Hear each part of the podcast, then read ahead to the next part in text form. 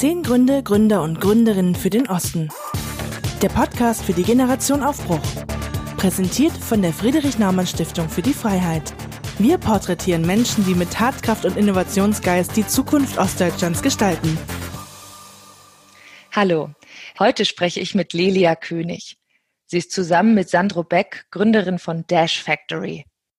Sie entwickelten eine Dashcam, die ausschließlich anlassbezogen aufzeichnet. So schafft sie die Grundlage, dass Aufnahmen im Schadensfall als Beweismittel verwendet werden können. Anhand der Sensordaten können Unfallschwerpunkte in Städten detektiert werden. Außerdem ist sie Radsportlerin und fährt für das Team CIS Racing. Herzlich willkommen, Lelia. Hallo. Lelia, du darfst dich einmal kurz vorstellen. Ja, mein Name ist Lilia König. Ich komme ursprünglich aus Baden-Württemberg, aus Albstadt und bin für mein Studium zur Sportmanagerin nach Jena gezogen. Mir haben sich hier in Jena dann sehr viele Möglichkeiten aufgetan, würde ich jetzt mal sagen, äh, weshalb ich auch Thüringen auch so zu lieben gelernt habe. Ich habe mit Sandro zusammen die Firma Dash Factory gegründet, aus der Perspektive heraus, dass wir sehr viele gefährliche Situationen auf dem Fahrrad hatten. Wir sind beide Radsportler und sind auch sehr in vielen verschiedenen Radcommunities und Radvereinen äh, mit integriert. Und gerade auch beim Kinder- und Jugendtraining ist es immer sehr gefährlich, wenn Autos einfach zu eng überholen. Daraufhin wollten wir eben eine rechtssichere Dashcam entwickeln und haben mit dem Projekt 2018 gestartet. Nebenher fahre ich, wie gesagt, 10 bis 15 Radrennen jedes Jahr bis zur Bundesliga. Und ich habe noch meine eigene Selbstständigkeit als Bloggerin und Influencerin. Ja, wow. Und jetzt bist du aus Baden-Württemberg und bist fürs Studium nach Jena gekommen.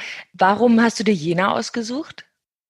Äh, ich habe mich damals für Jena entschieden, da ich einen sehr, sehr guten Erstkontakt einfach zur Universität hatte.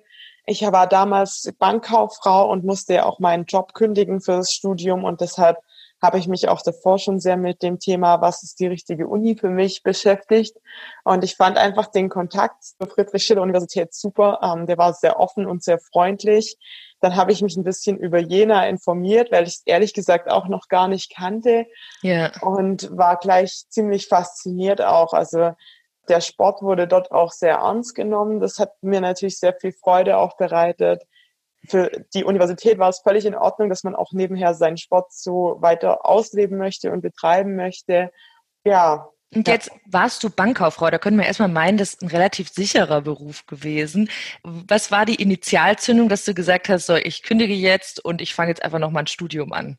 Für mich war der, der eine Punkt eigentlich, als ich immer mehr Rad gefahren bin und das Ganze immer professioneller gemacht habe und ich dann einfach gemerkt habe, mein Job macht mir keinen Spaß. Ja, okay, super Grund. Ja.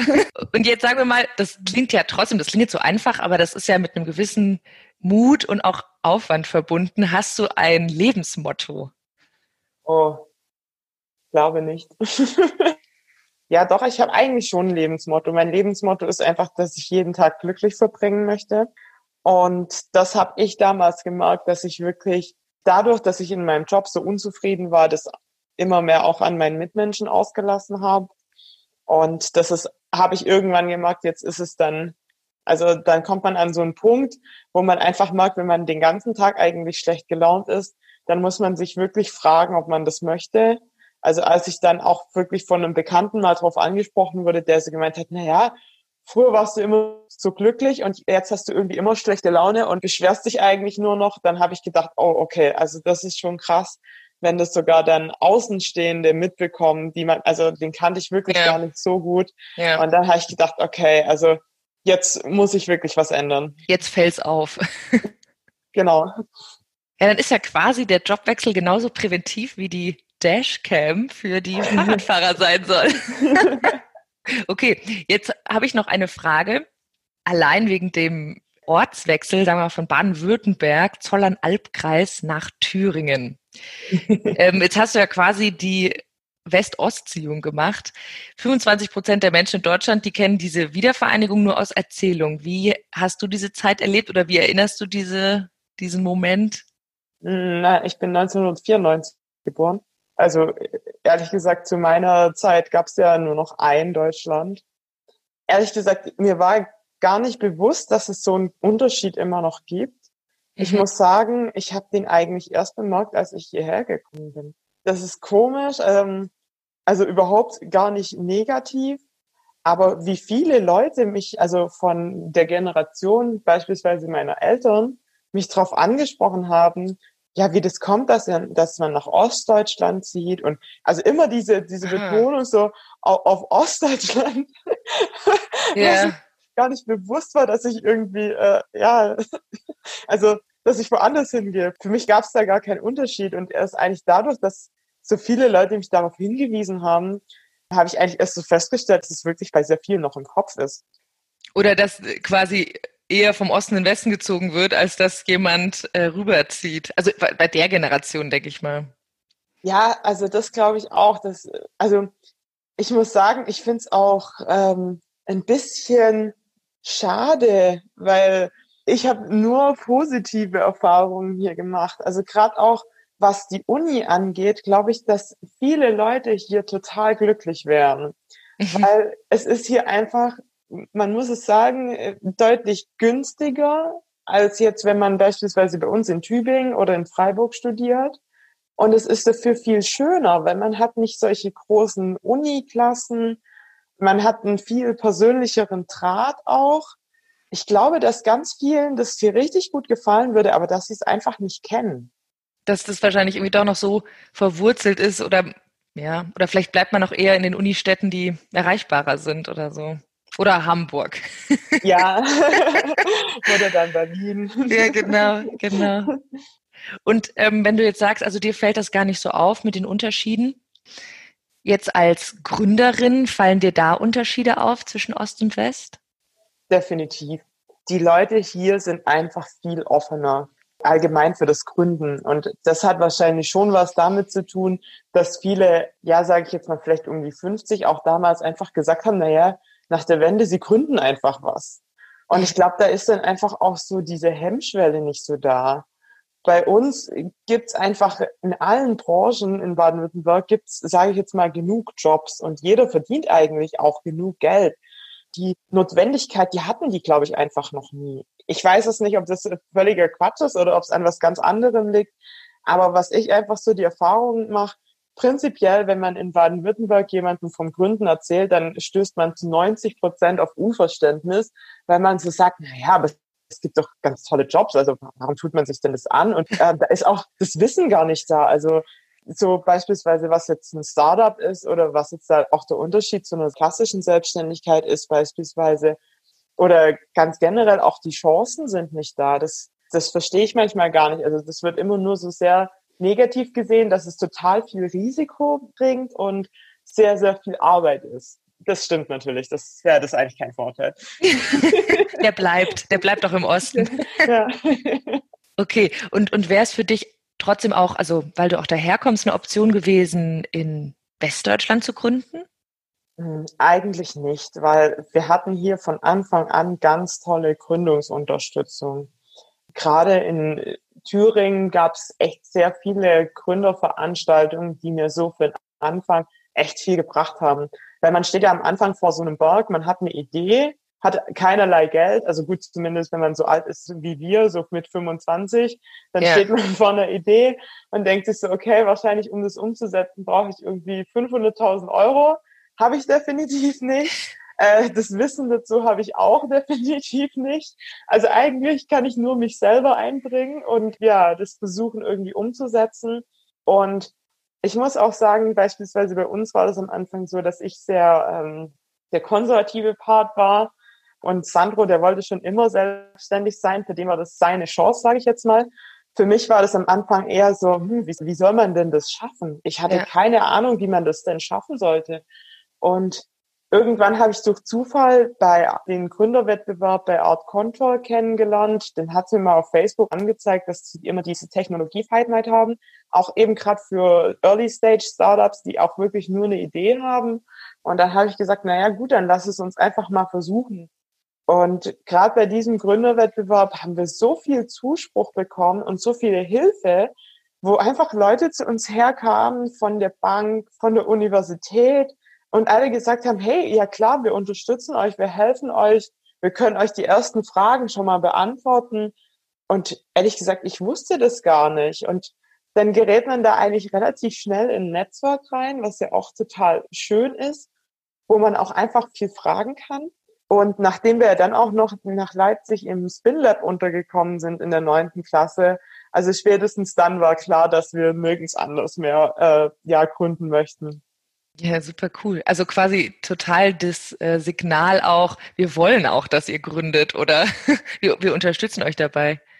Definitiv. Also ich war auch immer sehr erstaunt, gerade von älteren Unternehmern, auch sagen wir jetzt mal über 60, die total offen auch für neue Ideen sind und sagen, hey, das ist cool und ich fahre auch Fahrrad und ich fühle mich auch unsicher und ja, wie kann ich euch helfen? Wo man so einfach merkt, also ich weiß nicht, wie das in Westdeutschland ist, aber dieses starke Wir-Gefühl, das ist, glaube ich, hier einfach schon was ganz Besonderes. Ja. Jetzt ist ja ähm, das SpinLab ein super lukrativer Standort und Jetzt ist aber auch das Netzwerk ja total entscheidend. Du studierst noch. Könnt ihr auf ein Netzwerk, sage ich, von Universitäten oder Hochschulen, könnt ihr da zurückgreifen oder andere Institutionen? Ähm, ich muss ehrlich sagen, das war für uns eine sehr, naja, es war ein bisschen enttäuschend für uns. Wir haben am Anfang sehr viel Unterstützung durch die Uni bekommen und das hat uns auch wirklich geholfen, weil man muss ja auch sagen, am Anfang weiß man überhaupt nichts. Und wenn man dann jemanden hat, den man einfach prinzipiell mal so die Basic-Sachen fragen kann, ist das sehr gut. Wir hatten versucht, äh, das Exist zu beantragen, dieses Gründerstipendium, was ja eigentlich für Studenten sein soll.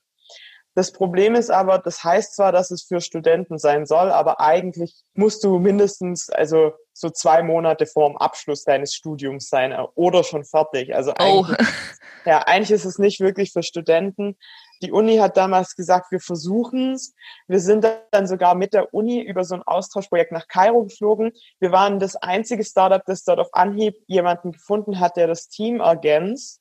Sind dann zurückgeflogen, der kam dann auch hierher. Wir haben diesen Antrag geschrieben, drei Monate lang Zeit reingesteckt.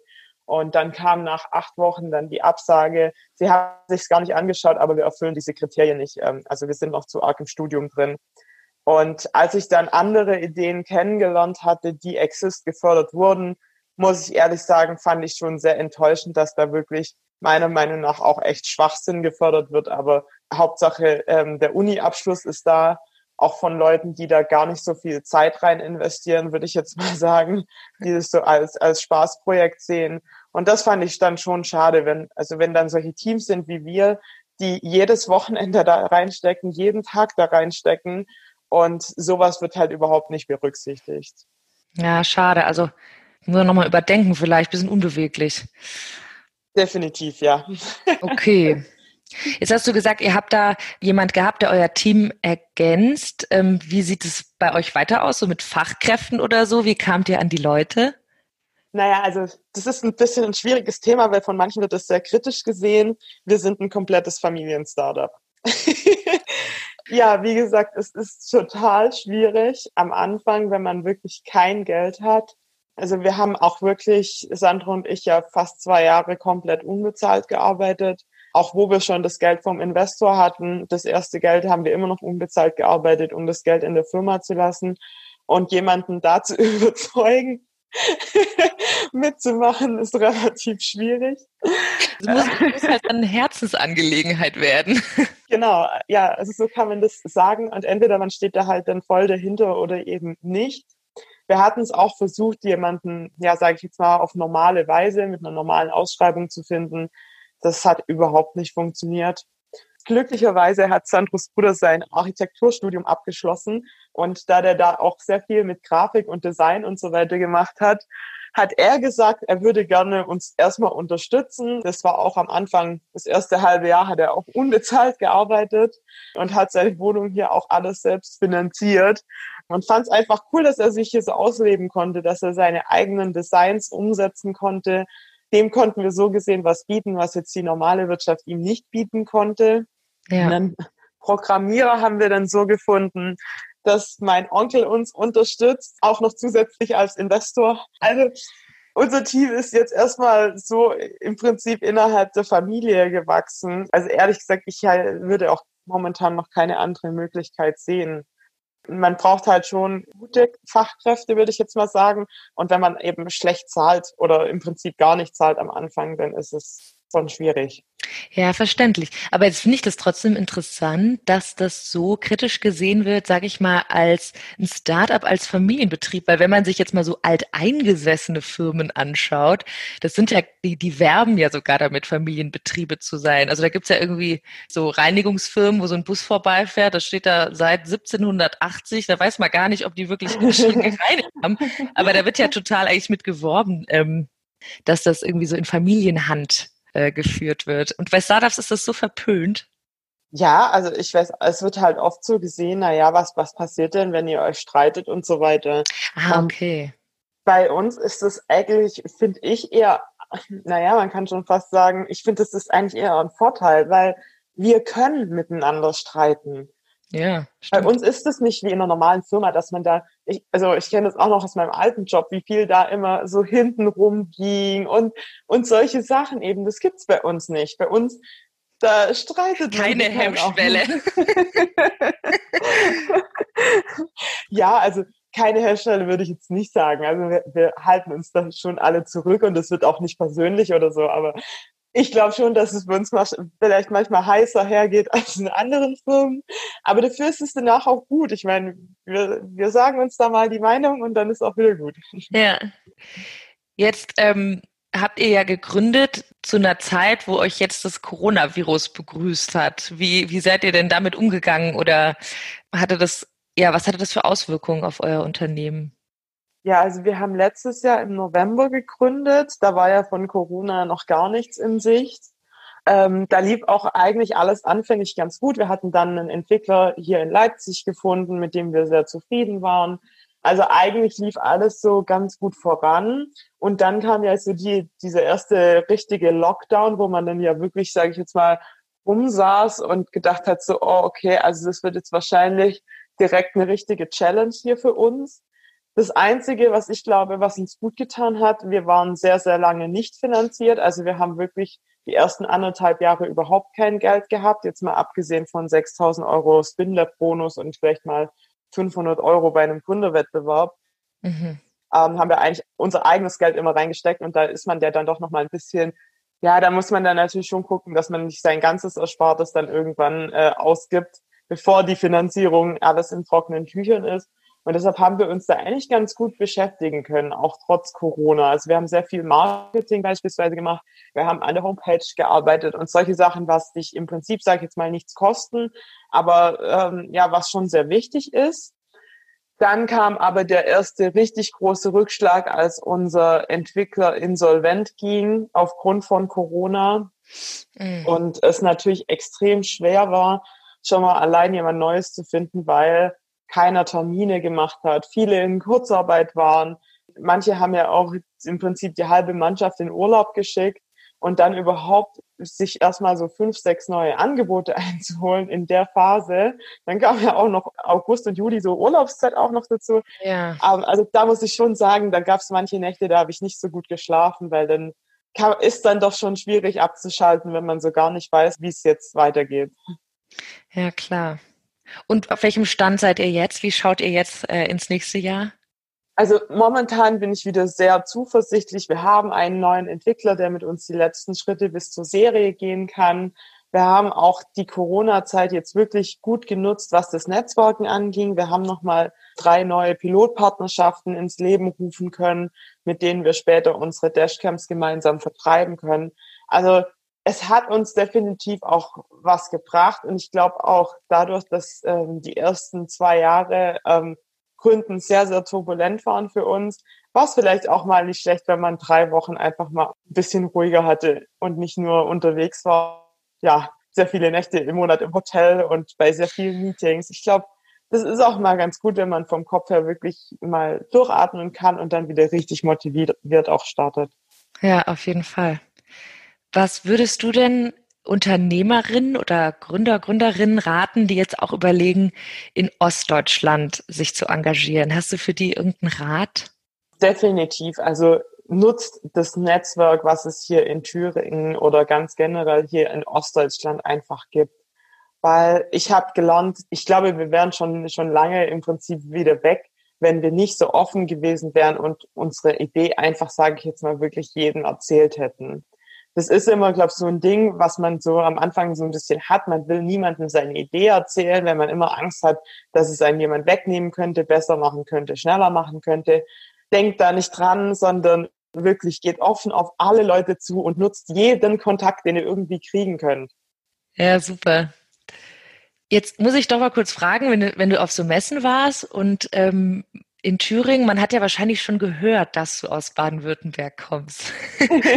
ist dir da auch, ähm, ja, vielleicht Vorurteile, ein bisschen krasses Wort, aber ist dir da auch was entgegengekommen, wo das so ein bisschen in Frage gestellt wurde, was du jetzt hier im Osten machst oder dass du vielleicht aus Westdeutschland kommst?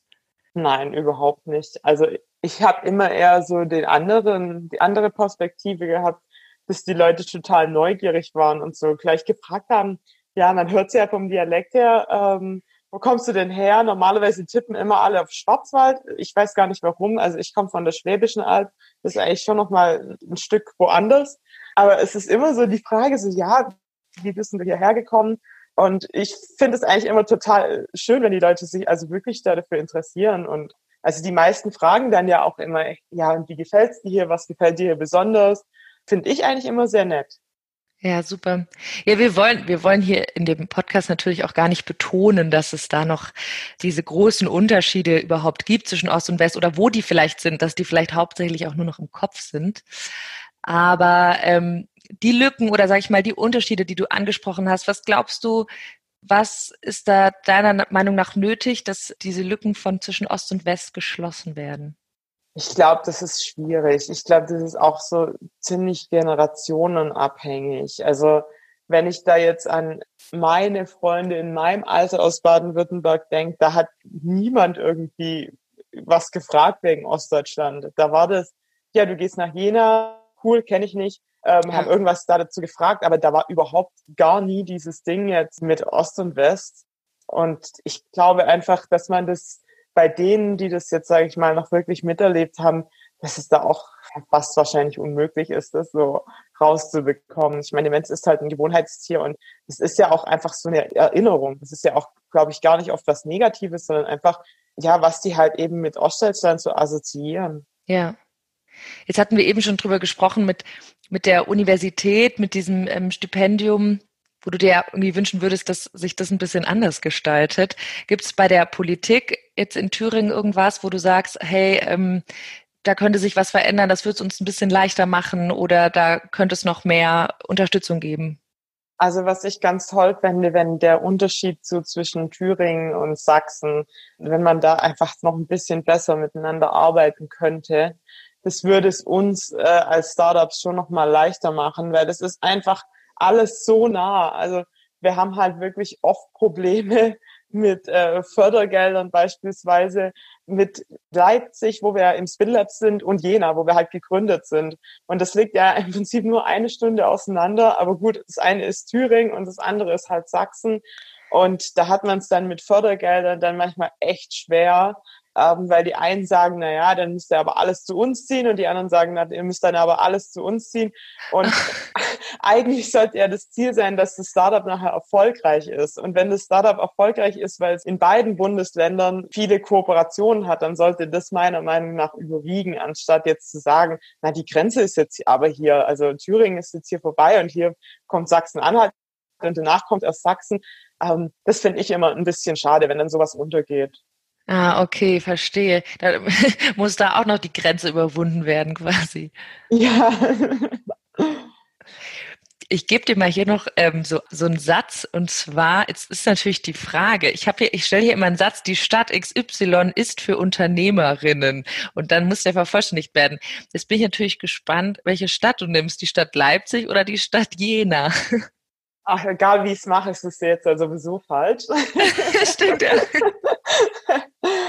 Du kannst um, auch ähm. beide nehmen und dasselbe sagen.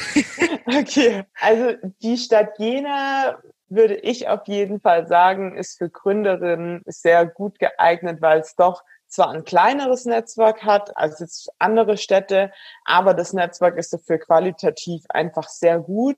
Und in Jena sind alle sehr offen, immer dir zu helfen. Ich würde jetzt sagen, ähm, die Stadt Leipzig bietet natürlich immer eine Fülle an Gründerveranstaltungen, wobei man da auch immer ein bisschen aufpassen muss, dass man nicht irgendwann nur noch auf Gründerveranstaltungen ist. Aber ich würde sagen, dass die Stadt Leipzig bietet Gründerinnen tolle Events, auch oft frauenbezogen beispielsweise und viele Möglichkeiten eben mit Coworking Spaces und Acceleratoren sich auch weiterzuentwickeln. Es interessiert mich jetzt bei Leipzig. Jetzt hast du ja quasi einen direkten Vergleich, Leipzig-Jena. Was glaubst du, wo, woran liegt dieser Boom in Leipzig, dass Leipzig so boomt? Ehrlich gesagt weiß ich es nicht so ganz. Ich glaube halt, dass auch, also gerade durch diese zwei Coworking Spaces, die so relativ bekannt sind, ist die schon sehr viel machen. Also das Spinlab beispielsweise hat ja wirklich tolle Kooperationspartner mit der Stadt Leipzig eben, mit dem öffentlichen Nahverkehr, mit Porsche, mit KPMG und so weiter. Das ist einfach für ein Startup extrem, sage ich jetzt mal, lukrativ, weil man an solche Kontakte im Normalfall einfach nicht rankommt. Mhm. Und ich glaube schon, dass eben viele auf das Netzwerk natürlich aus sind. Ja, Hast du ja auch gesagt, und man ist irgendwann nur noch auf Gründerveranstaltungen. Jetzt habe ich noch ein Abschlussstatement. Ah, nein, gar nicht. Ich habe noch eine Frage, die, die wird so gern bei Bewerbungen gestellt. Wo siehst du denn dein Unternehmen in zehn Jahren? Ich hoffe, zu einem guten Preis verkauft, wenn ich ehrlich bin.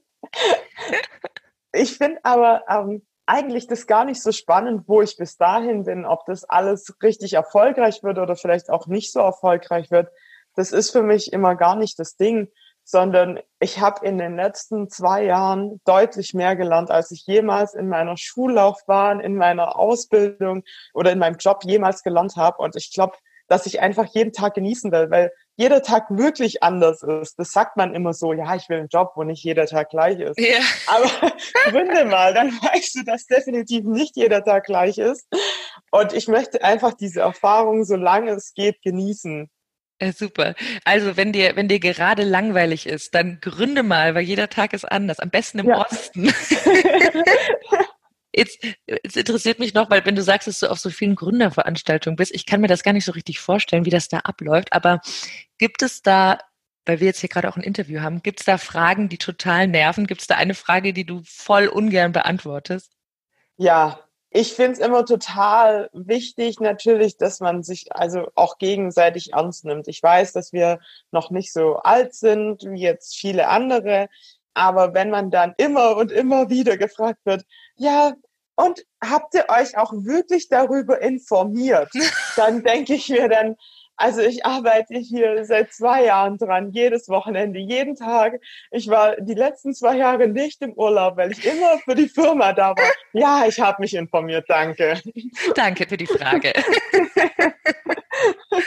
okay, das kann ich mir vorstellen. Ja, voll. Ich habe noch ein Abschlussstatement, das ist ein Satz, den du ähm, sagen und dann vollenden darfst. Und zwar heißt der, die Zukunft liegt im Osten, weil. Darfst du auch nachdenken. Die Zukunft liegt im Osten, weil das Netzwerk ist einfach der Schlüssel. Sehr guter Satz. Den können wir direkt so verwenden. okay, ja, ich von meiner Seite habe eigentlich alle Fragen gestellt. Gibt es irgendwas, was du noch loswerden möchtest oder was du noch sagen möchtest? Eigentlich nicht, nein. Ja, Lilia, herzlichen Dank für dieses Gespräch und deine Motivation für den Osten. Ja, an alle, die irgendwie gründen wollen, versucht's einfach, keine Scheu und nutzt das Netzwerk. Ich glaube, das ist ziemlich rausgekommen, dass das der totale Gewinn ist. Vielen, vielen Dank für das nette Gespräch. Sehr gerne, ich bedanke mich. Gut, das haben wir geschafft. Ich merke gerade, ich habe dich so wenig zu deinem Radsport gefragt. Das finde ich auch super interessant. Ähm, und dabei wünsche ich dir weiterhin viel, viel Glück. Dankeschön. ja, genau. Äh, wie, wie nennt man das? Gibt es im Radsport auch sowas wie Hals- und Beinbruch? Sagt man das? Nee. Ja, Kette rechts heißt das. Aber Kette ich, rechts? Ja, dann, also dass, dass die Kette im Prinzip immer, ja, also dass es immer läuft. Ah, okay. Aber Kette ich, ich finde den, ich finde den Spruch, also ich mag einfach solche Sprüche nicht so gerne. Okay. Ich habe jetzt gerade gedacht, ob, ob wir dir das noch als Lebensmotto verkaufen könnten, aber. Ah, nee. nee. ist auch gestrichen. Okay. Dann ähm, noch einen schönen Tag und weiterhin viel Erfolg. Vielen Dank. Euch auch. Danke. Das war 10 Gründe, Gründer und Gründerinnen für den Osten. Schaltet auch bei der nächsten Folge wieder ein, um die Generation Aufbruch kennenzulernen. Und bis dahin gibt es auch auf unserer Website jede Menge spannende Fakten zu entdecken. www.generation-aufbruch.de